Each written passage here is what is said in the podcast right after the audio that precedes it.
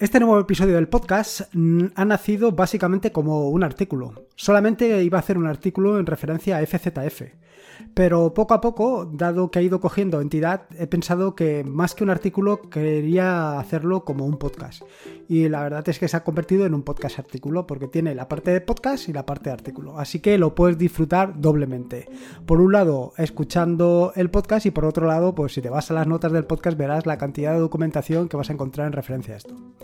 Respecto al tema de personalizar el terminal, es una disyuntiva a la que me enfrento habitualmente, porque por un lado, pues me gusta ser lo más productivo posible en el terminal y por otro lado, teniendo en cuenta que tengo que acceder a cientos de máquinas en el trabajo, pues eh, es algo que no me gusta. No me gusta particularizar o personalizar el terminal porque cuando entro en otra máquina donde no la tengo personalizada, pues evidentemente voy a echar en falta alguna de las herramientas que he personalizado, que he customizado para eh, en mi propio terminal. Con lo cual, ya te digo, es algo que me gusta por una parte y por otro lado, pues no me termina de convencer. Sin embargo, lo que es evidente es que para la cantidad de artículos, podcasts y tal que preparo para, para atareado.es, lo cierto es que tener herramientas que mejoren mi productividad, pues al final terminan en ser un beneficio.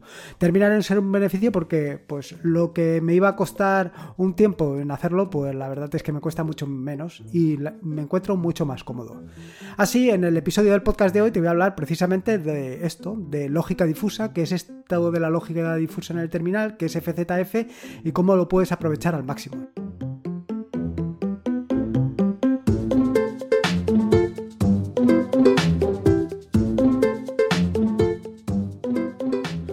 Soy Lorenzo y esto es Atareado.es. Este es el episodio número 195, un podcast sobre Linux, Ubuntu, Android y Open Source.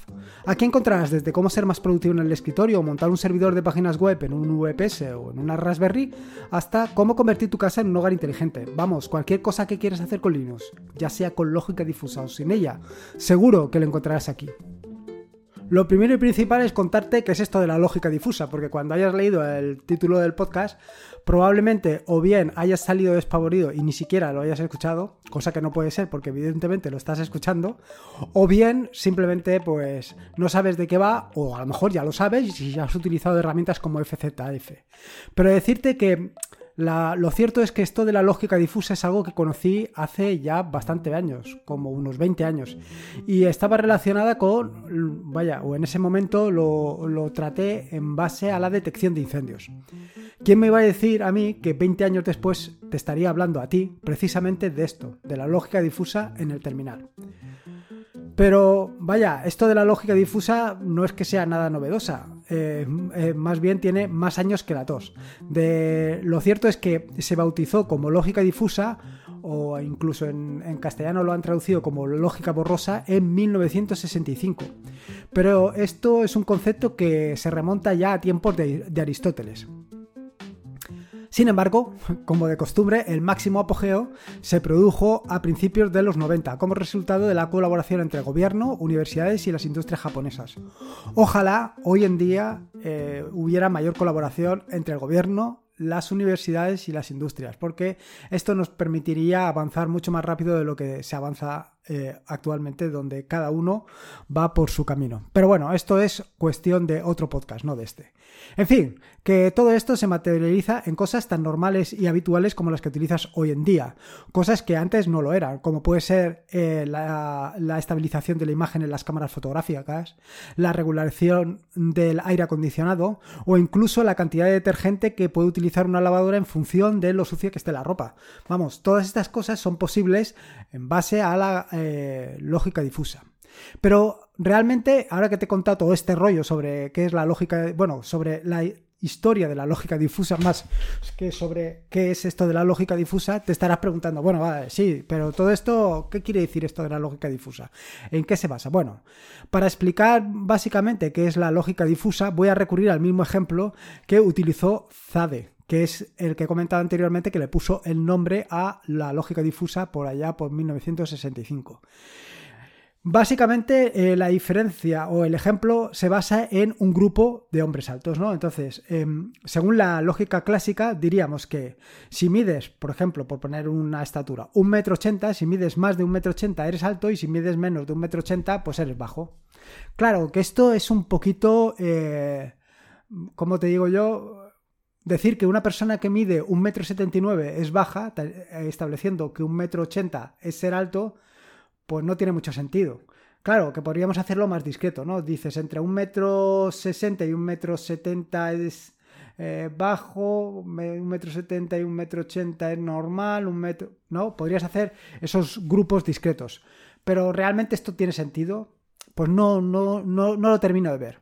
Entonces, ¿qué es lo que hace la lógica difusa? Bueno, pues la lógica difusa lo que hace es eh, dar un grado, un grado de pertenencia. Digamos que eh, si estableces que el metro ochenta em, sería lo, por decir de una manera, la base para los hombres altos, una persona que midiera un metro setenta y nueve pertenecería al prestigioso grupo de hombres altos con un grado de pertenencia del 80%, mientras que una persona que mida 1,50 pues pertenecería igualmente al grupo de hombres altos, pero esta vez con un grado de pertenencia del 10%.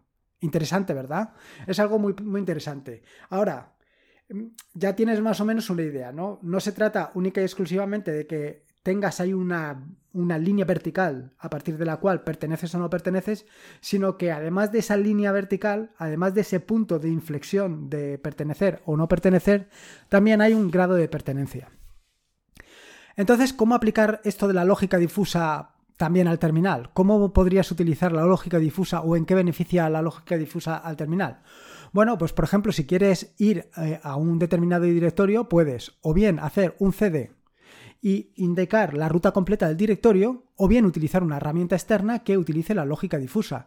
La lógica difusa es que tú comienzas a escribir el directorio al que quieres encaminarte y por aproximación él te va indicando diferentes alternativas hasta que llegas a la ubicación definitiva a la que quieres ir. Es decir, es una, eh, una aproximación interactiva. En este sentido, ¿qué herramienta o de la qué herramienta te voy a hablar para utilizar la lógica difusa en el terminal? Pues la herramienta es FZF. FZF es un buscador de propósito general que utiliza precisamente eso, la lógica difusa o lógica borrosa, como he dicho anteriormente. Aunque a mí me gusta mucho más eh, la, palabra lógica difusa. Básicamente se trata de un filtro interactivo para la línea de comandos que te permite utilizar cualquier tipo de lista, te permite gestionar o te permite trabajar de manera interactiva con cualquier tipo de lista. ¿Qué tipos de lista? Pues imagínate, un listado de archivos, eh, puedes hacer un find eh, menos type f y el nombre del archivo que quieras y eso eh, enrutarlo con FZF. Te permite seleccionar uno de los archivos. También te permite trabajar con el historial de comandos que has ejecutado en la consola. Evidentemente esto es comodísimo porque eh, haciendo un control R, pues sí, vas buscando poco a poco hasta que llegas al sitio, pero con FZF es mucho más cómodo. Igualmente, también puedes trabajar con un listado de commits de tu repositorio de Git y así pues como cualquier cosa. En fin, que es bastante, bastante sencillo y bastante, bastante cómodo, sobre todo cómodo. Eh, es de verdad es una manera de aumentar tu productividad de una forma considerable. Respecto a la instalación, bueno, la instalación como de costumbre es muy pero que muy sencilla. FZF eh, se encuentra en la mayoría de los repositorios de las distribuciones más habituales. En el caso de Ubuntu, evidentemente lo vas a encontrar con, con un tan, o sea, con ejecutar una instrucción tan sencilla como puede ser un sudo apt install FZF. Y si no quieres instalarlo así, que lo quieres instalar de forma manual, siempre puedes hacer un git clone del repositorio de FZF y luego pues instalarlo. Para esto en las notas del podcast te dejo básicamente cómo instalarlo. Ahora bien, te recomiendo que te asegures, lo primero es eh, que no solamente lo tienes instalado, sino que está bien configurado, porque esto te va a permitir no solamente utilizar los atajos de teclados, sino también trabajar con la línea de comandos y con el autocompletado, que verás que es realmente brutal. Lo del autocompletado te va a hacer, vamos, vas a hacer que ames a FZF sobre todas las cosas.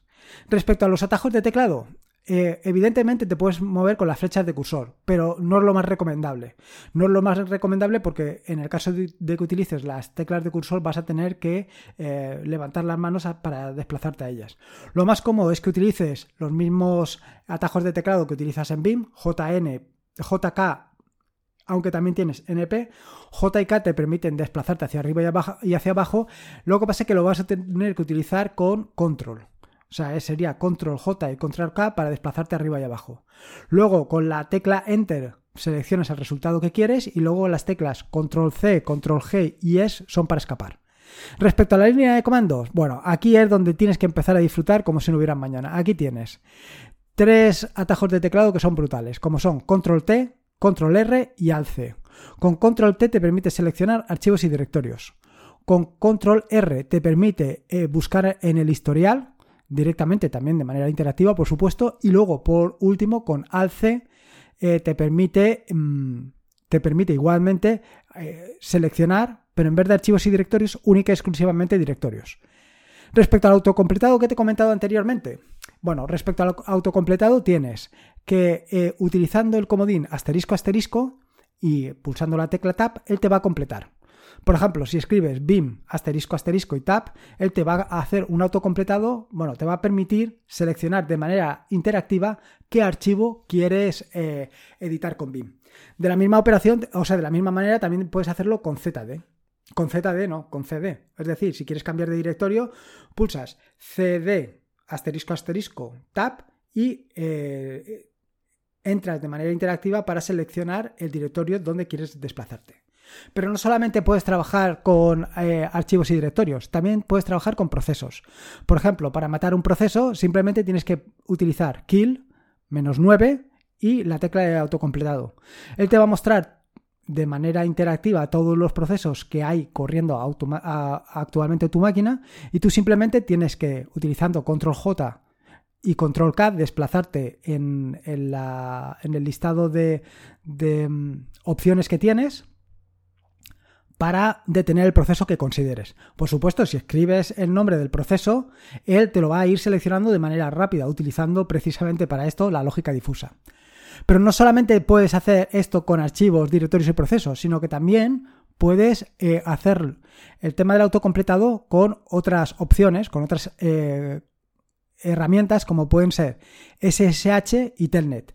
Es decir, con SSH asterisco asterisco y tab te permite realizar un autocompletado. Por ejemplo, pues si quieres em, abrir algunas de, de tus conexiones SSH habituales con asterisco asterisco te va a mostrar todas las que tienes y utilizando la lógica difusa vas a poder llegar a la opción que quieres de una manera mucho más rápida y eficaz.